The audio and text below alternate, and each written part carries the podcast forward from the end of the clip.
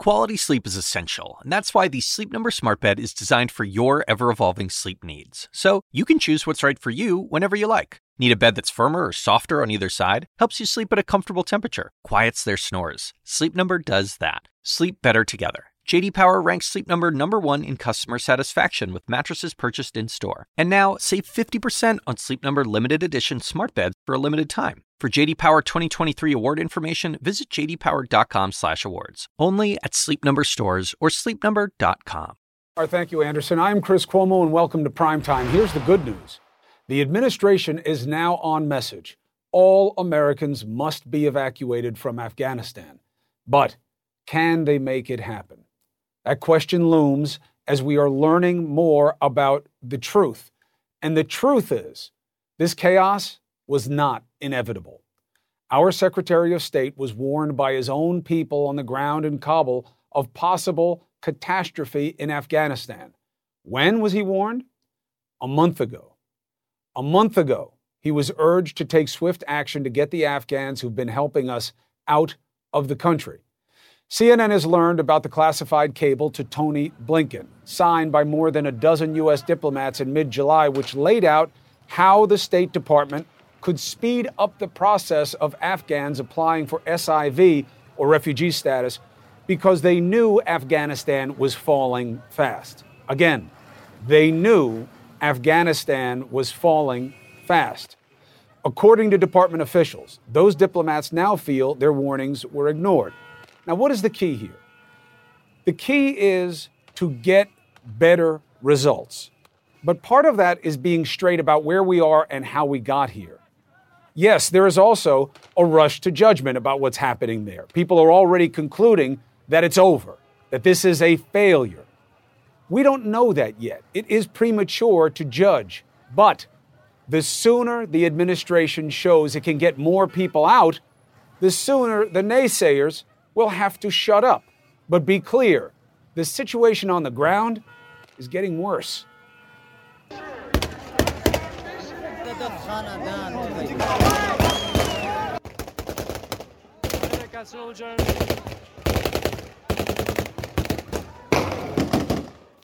This is how the Taliban does things.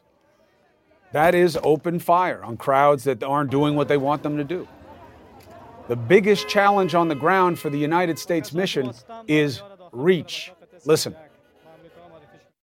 At this point, uh, we don't have the resources to go beyond uh, the airport compound. At this time, as uh, I said, our main mission continues to be to secure HKIA, to allow uh, those American citizens and other SIVs uh, to come in and be processed uh, at the airfield. Again, that may be true, but it can't mean that everyone outside the airport is abandoned. That is unacceptable. So, what is being done? We hear that they are negotiating directly with the Taliban. Well, what's happening? I don't think, yes, you can say, look, we don't want to tell you about the ongoing negotiations, it'll mess it up. Okay. But you need to tell Americans more than you are right now about how you're going to make things better. The Biden administration must make this a have to situation, not what we heard today about hope we believe that we will soon begin to see uh, an opening up of the aperture, uh, and we're hopeful that that means uh, a more consistent increase in the flow. I don't even know what that means exactly. A more opening of the aperture, more hope for the consistent flow. What is that? The Pentagon says there's still no decision to extend operations through the August 31st deadline, even though President Biden suggested there is a possibility. Our military said its goal was to evacuate between 5,000 and 9,000 a day. Now, this you have to pay attention to. It is not meeting that goal, okay? It's at about 7,000 in the last five days. Now, there are dreams coming true here. Let's be clear people are getting out. This little girl uh, is among those who made it out draped in a jacket of an American soldier to help her sleep on one of the evacuation flights. Look, this is who we are. This is America at her best. And we know this isn't about the men and women on the ground. We know they're doing their damnedest. We know that they're all about doing the job and overcoming their predicament. We know they care about these people. You're hearing it from veterans all the time, their desperation about this. This isn't about them. This is about the planners. Can this get better? And if so, what does that look like? We have the perfect guest former chief counterterrorism advisor on the National Security Council, Richard Clarke. It's, Dick, it's good to see you. Thank you for helping us again tonight. Um, judge what you're seeing and hearing. Well, Chris, it's a debacle. And right now, let's just state the obvious. The people who decide how many Americans get out and how many uh, former employees of the United States get out, the people who decide that are the Taliban. The general that you showed earlier said in his press conference today, we do not have the military capability to go into the city and get people and bring them out.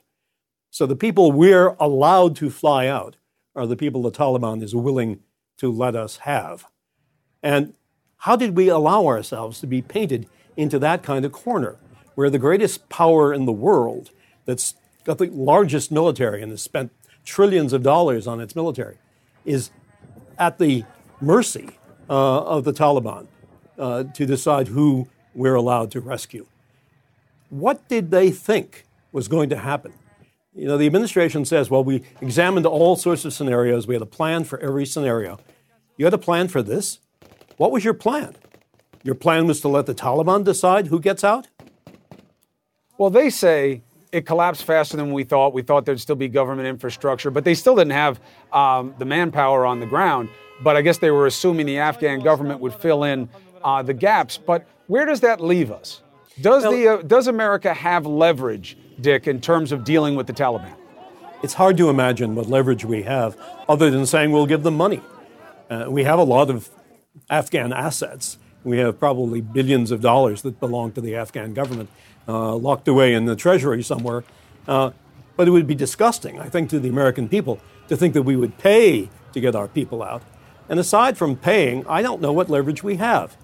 What are we going to do? Bomb them again? Uh, you know, we've bombed them for 20 years. I don't think that scares them anymore. I don't think we have much leverage. And what leverage do we have over what happens to the 5,000 terrorists that they let loose out of the prison in Bagram? None. We have no leverage about what happens to them. Do they go back to being part of Al Qaeda?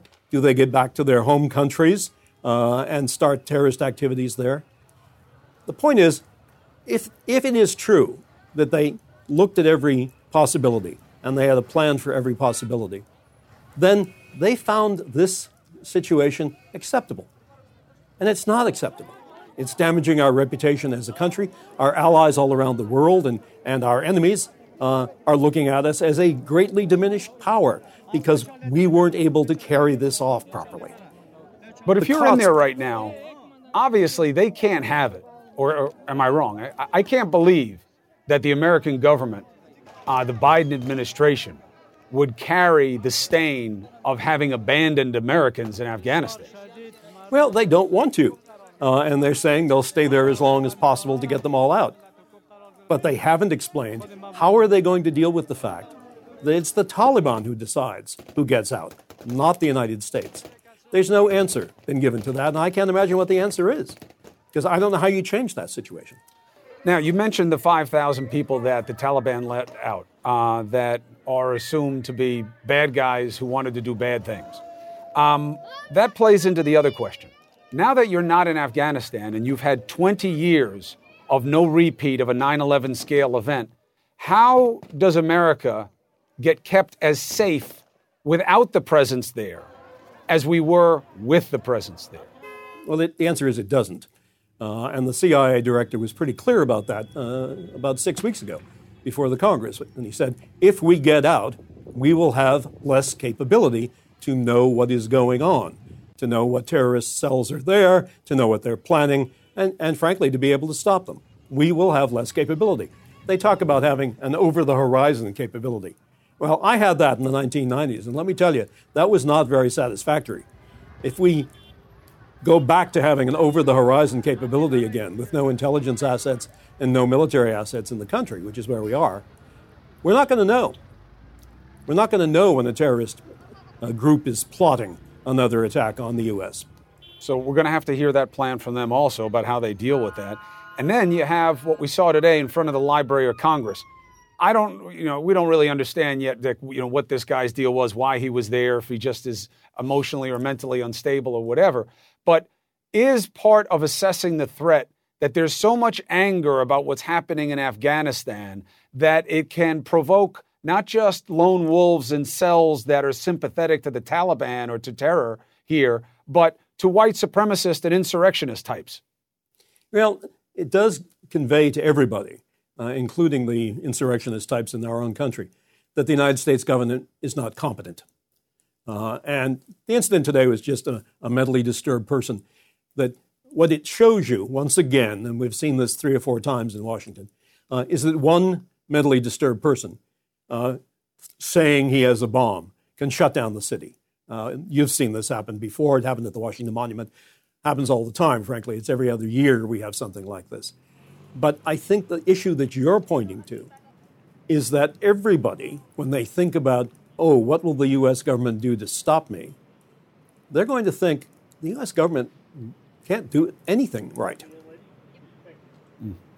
Well, look, it's certainly, we need better answers. Uh, and that's why I need you for the audience Richard, so people understand the questions that have to be answered. So thank you very much for your analysis. I appreciate you as always. Thank you, Chris. All right, be well.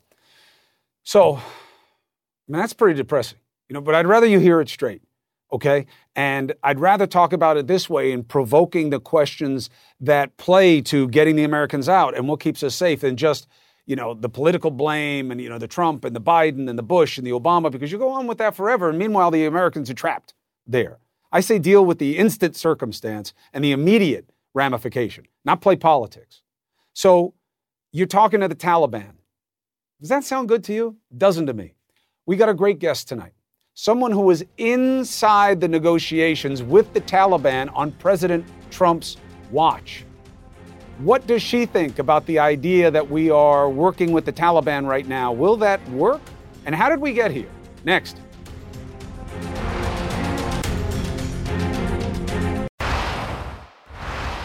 The Defense Department tells us that Admiral Peter Vasely, the top U.S. commander in Kabul, is in direct communication with the Taliban, trying to ensure security at the airport. My question is can you make a deal with these guys? Let's ask someone who's been in the room with them.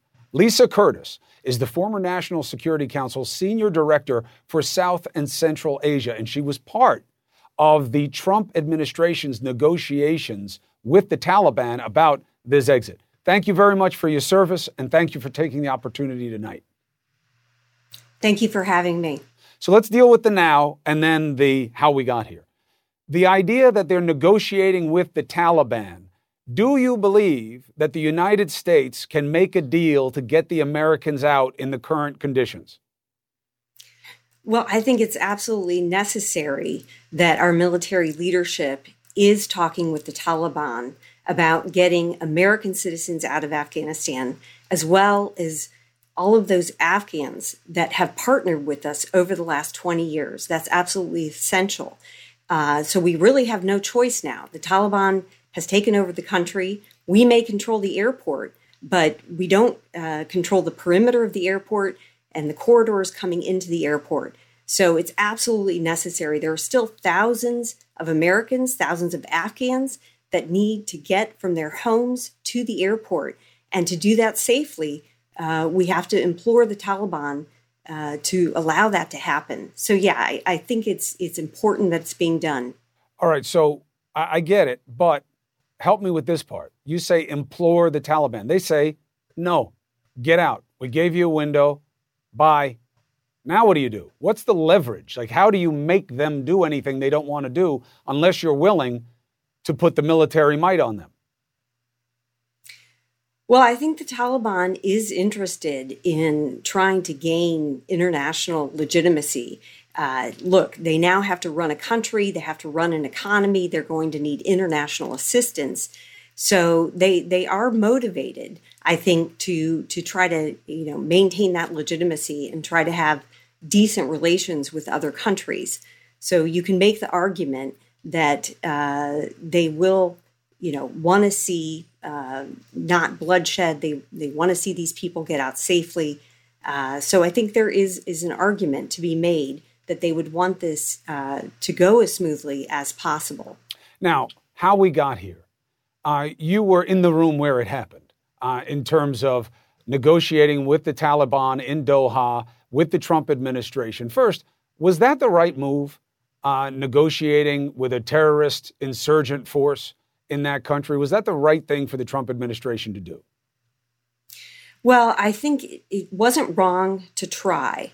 And in 2018, the decision was made that the U.S. would engage directly with the Taliban. The Taliban refused to engage with the Afghan government. They didn't want to grant them legitimacy. Uh, so the U.S. made the decision. Uh, U.S. decided we're never going to be able to get off the ground any kind of peace talks unless we try. The problem was how the Doha Agreement was negotiated during the Trump administration. It turned out to be a very weak agreement. It undermined the Ghani government. Uh, for instance, the Ghani government was forced to release 5,000 Taliban prisoners even before the Taliban agreed to sit down with the government. Those 5,000 Taliban prisoners probably contributed to the military campaign we've seen over the last uh, few weeks. The second problem was not much was demanded of the Taliban on the counterterrorism front. At the very least, the U.S. should have demanded that the Taliban break ties to Al Qaeda and eject Al Qaeda from Afghanistan. That was the whole reason we had gone into the country. Instead, the agreement committed the Taliban to not allowing Al Qaeda to threaten the United States. Well, what if Al Qaeda doesn't ask permission before right. attacking the United States? It was a big loophole. And uh, unfortunately, um, I think the agreement weakened the Ghani government. And so it was a contributing factor. It wasn't the only factor that has led us to this calamity, but it was a major one. Is it also true that, weak as it may be, as you describe it, that there were conditions that the Taliban was supposed to meet about where it was and where it wasn't in order for the United States to pull back its troops, and that those conditions weren't met, and that the United States pulled out its forces anyway. Well, there really weren't uh, many conditions on the Taliban. Really, the only thing the U.S. got out of the agreement was for the Taliban not to shoot U.S. forces on their way out of the country. The agreement did not get us a peace process, and it did not get a break between the Taliban and Al Qaeda. So it didn't help us with our terrorism, counterterrorism interests either. So there really were very few conditions. Uh, there are these, uh, you know, classified secret annexes to the agreement, uh, which doesn't even really make sense because then how can you keep the group accountable if they're not public, if the requirements aren't public? As senior director and understanding the region so well, did you let all of these obvious problems be known to the negotiators? I mean, what, why was this allowed to stand this way with good minds like yours at the table? Well, there were several people who thought the uh, agreement should have been tougher, that we should have extracted more concessions from the Taliban and not pulled the rug out from under the Ghani government the way it was done. Um, but unfortunately, those voices didn't carry the day in the end. But I also want to say this the Biden administration had an opportunity to uh, withdraw from the agreement. Mm-hmm. They could have reevaluated it, renegotiated it, taken a different path on Afghanistan, but the Biden administration chose to stick with it. So, yeah, this is why, why we are where we are. Now, it's also true that the pullout was extremely abrupt. Uh, we pulled out 16,000 contractors all at once. These are contractors that helped maintain the equipment for the Afghans. They helped keep the air assets in the air.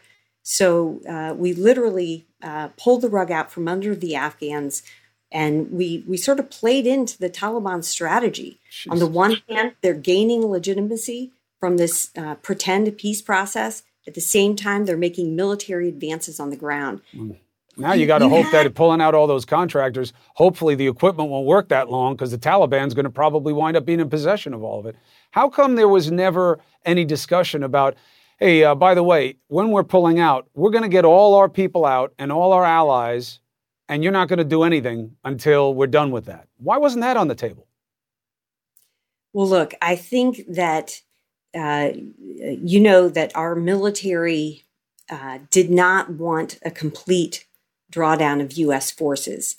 Secretary Austin, General Milley, they were advising the president to keep a small counterterrorism presence on the ground. And so when the decision was made by the president to withdraw forces in mid April, everything happened very quickly. And I think things just got ahead of um, planning. And unfortunately, nobody, you know, I don't care what anybody says, nobody expected the Taliban to be able to uh, collapse the country and take over in 10 days' time. If you look at the time for when the first provincial capital fell on August 6th, you know, less than 10 days later, the entire country had fallen to the Taliban. Nobody predicted that. So, yes, the Biden administration is, is behind the curve in getting U.S. citizens out and getting uh, Afghans out, but we do have a chance to uh, redeem ourselves. And that is by committing the resources, taking the time, staying there at the airport until we get all the Afghans and US citizens out that we can. We, it's our moral responsibility to relocate as many Afghans as possible. These are people who worked with us on our mission. They believed in our mission. They now have targets on their back. And it's our responsibility to relocate them well, out of the country. I'll tell you what. I mean, look, we have news today that there was a State Department assessment sent to Secretary of State Blinken uh, back in July that they believed this was going to go ugly early. Uh, so the timing on when they knew that the Taliban, uh, well, look, we both know that the Taliban have been making these encroachments for like 18, 24 months now. So it's not like they just came out of nowhere. But I take your point about uh, this extreme period of movement. Here's my concern, and just give me a yes no on this. Do you believe there's a real chance that the Taliban will say, no, you've gotten enough? Uh, we hear that you have four or 5,000 of your citizens here. We're not letting you get them. And that the United States is forced to take military action to get them out? I, I really don't see that happening.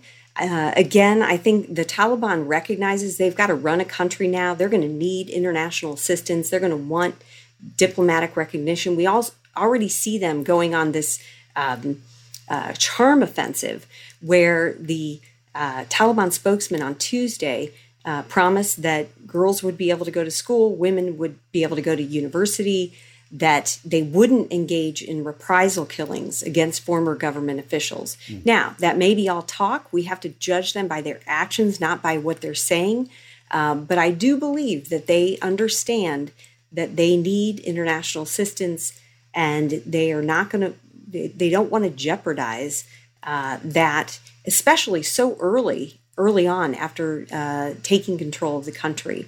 And so I do think we have a window uh, to get our people out, to get uh, Afghans out, but uh, we're going to have to push out the perimeter of security. we are going to have to, you know, make sure that we can protect people as they're coming into the airport. So all of this is being negotiated as we speak. And, you know, I was glad to hear that President Biden is uh, probably willing to extend the deadline for uh, getting all of our troops out beyond August 31st right. because we may need it. It may take more time. Yep. And at some point, the United States has to be dictating the terms for its own people.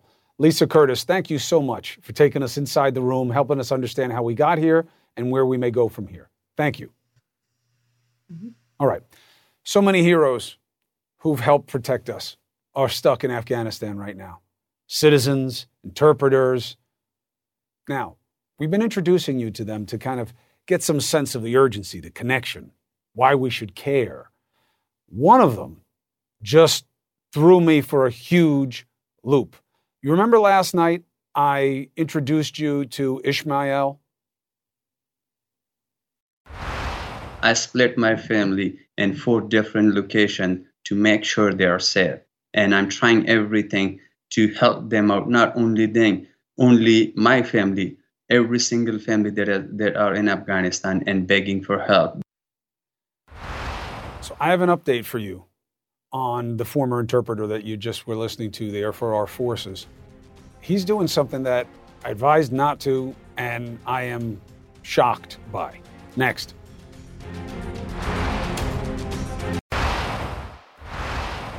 Last night, we introduced you to Ismail Khan, a man who risked his life for six years to keep Americans safe.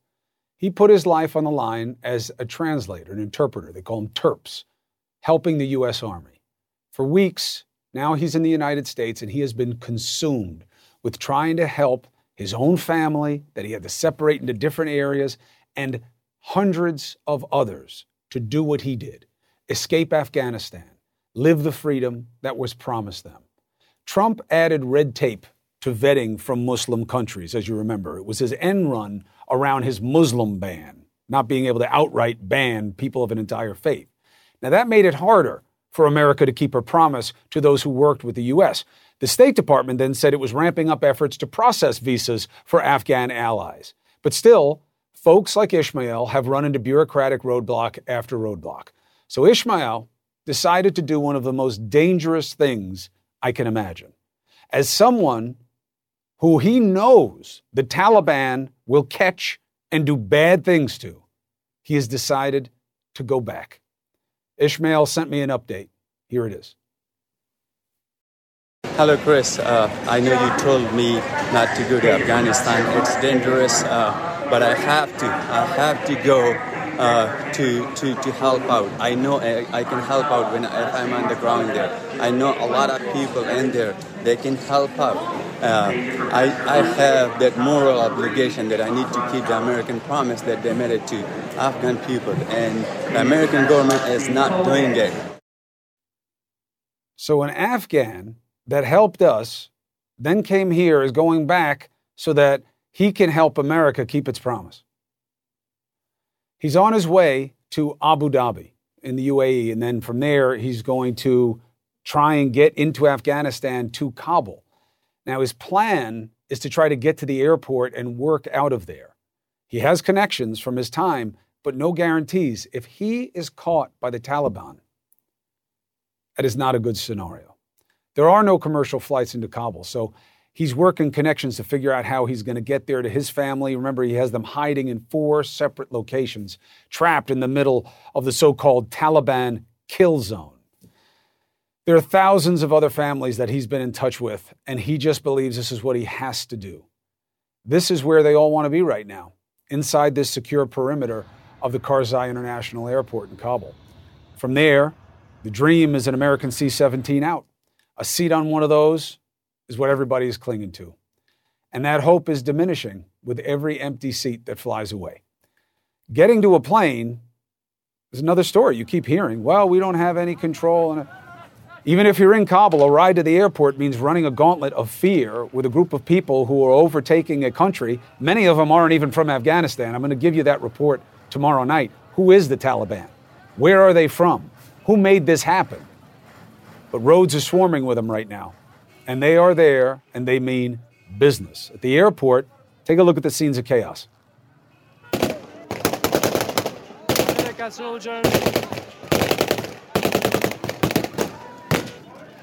That's safe passage. This is what the Taliban calls safe passage. The same Taliban who just months ago murdered Ishmael's cousin's oldest son because of his cousin's work with the United States. Our government says they're working on it. I'm seeing the same reports on Twitter uh, that you are. And every report of someone unable, for whatever reason, uh, to reach the airport uh, is something we take very seriously. I'll tell you who takes it seriously Ishmael Khan, a man who is choosing to leave the United States, the safety of a new home in Seattle, to go to the most dangerous place for him in the world, and he is fully aware of what's waiting for him. I know it's dangerous. I know it's dangerous for me, for my family, for everyone that I know, but I have to do it. I don't have any option. This morning when I was leaving, my eight-year-old son was crying.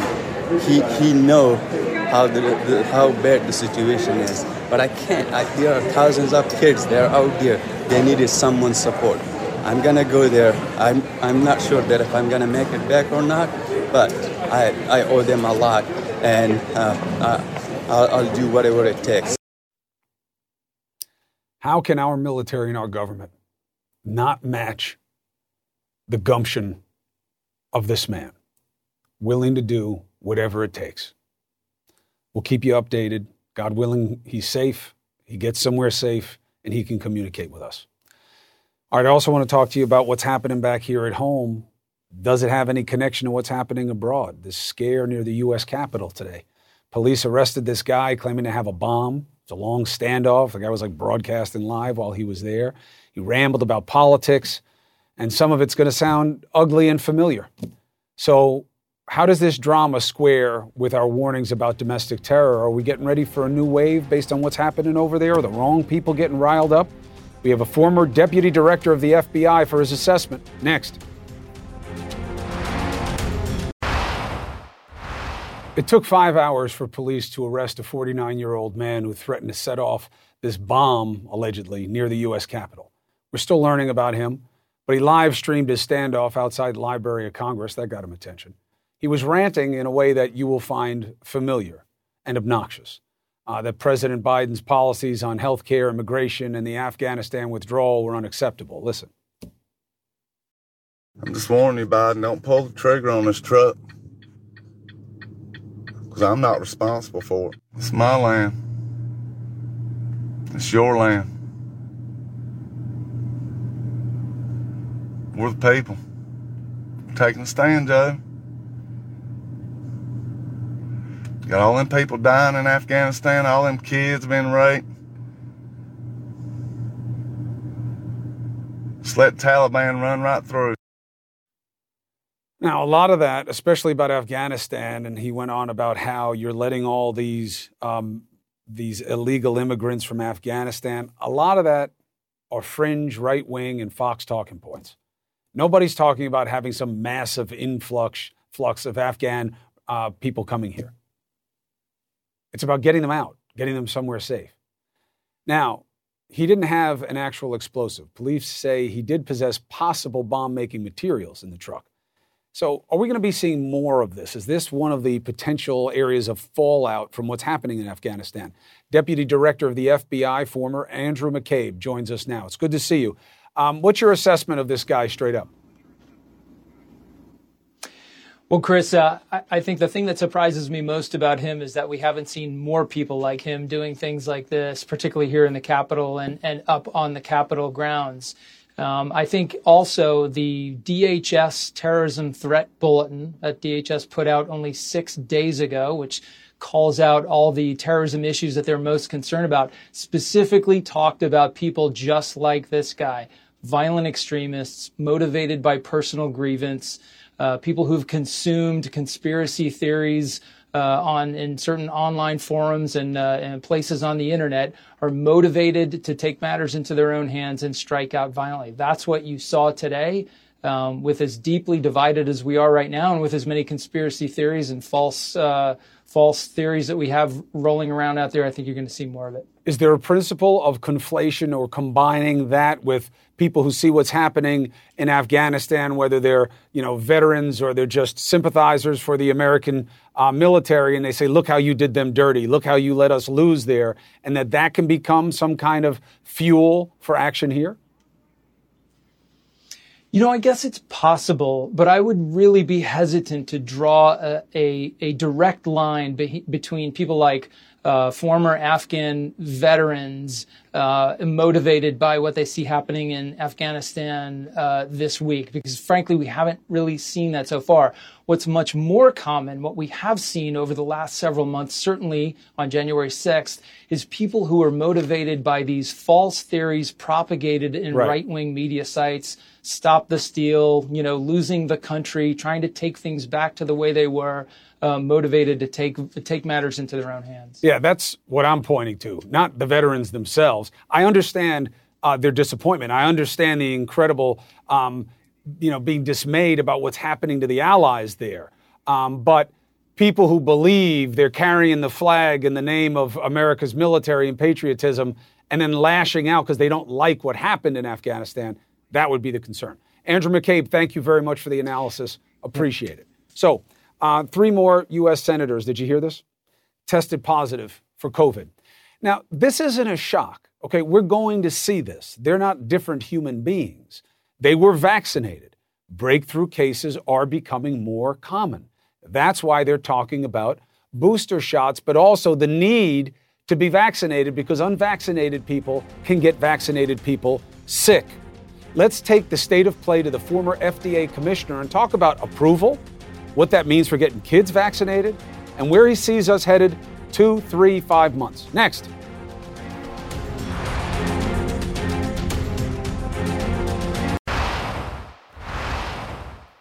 I believe that the big divide in this country isn't red and blue, left, right, Democrat, Republican. It's time for more than two parties. But it's going to be the vaccinated and the unvaccinated. Look at the 10 states with the highest vaccine rates in the country. Now compare them to the 10 states with the lowest vaccine rates, none above 41%.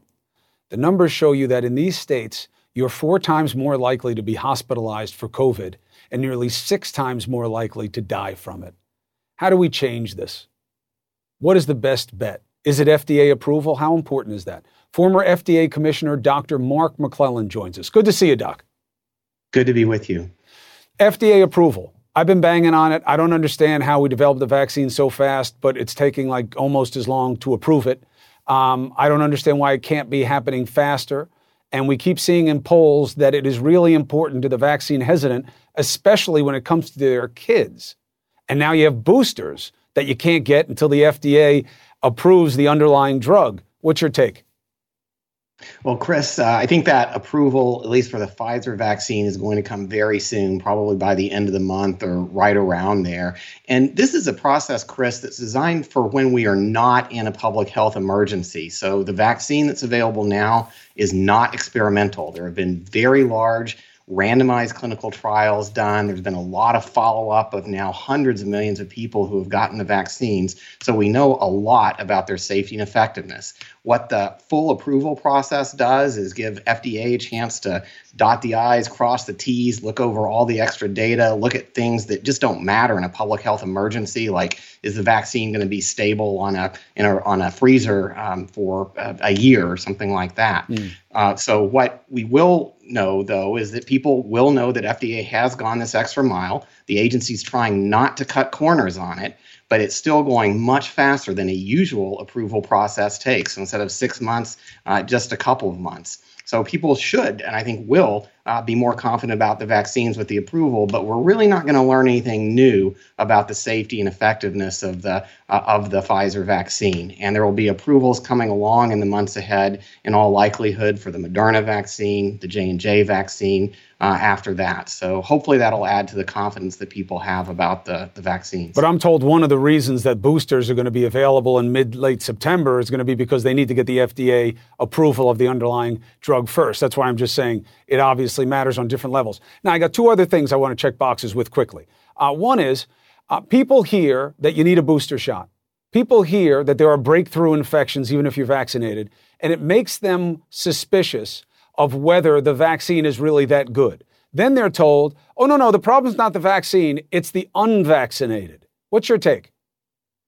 Well, I think uh, there are several things to unpack there. Uh, first off, ever since the beginning, we've had concerns that the vaccines would wear off after a while. That's really common, especially when you have two doses close together. That's essentially like getting one infection. Getting the two doses fast is a good way to boost immunity fast, but mm-hmm. there was an expectation that that might decline. And we're seeing that happen right. as time goes on. Second, Chris, as you know, we're now facing the Delta variant, which is way more contagious than the previous alpha variant and then the original uh, COVID virus. And so that's leading to more breakthrough infections as well. So those are a couple of things that we've been watching over time. And we're seeing more data, like uh, you just talked about, uh, more breakthrough cases. What we also know is that people who have been vaccinated are very unlikely to have serious cases, uh, more like a, you know, a flu or a cold or something like that that lasts just for a few days. The vast majority of people hospitalized with serious consequences are people who haven't been vaccinated. So it's really important to remember two things. One is vaccinations are safe and effective. We're going to have even more data on that uh, continuing to come out, or more data on the boosters coming as well. And number two uh, is watch the uh, recommendations. So the people who are, need to get boosters first are the ones who have the uh, most issues with their immune right. system, the ones who have highest risk, and the ones who got vaccinated earliest. So there's going to be time to work through this in the weeks ahead. Dr. Mark McClellan, thank you very much. We'll be right back with the handoff.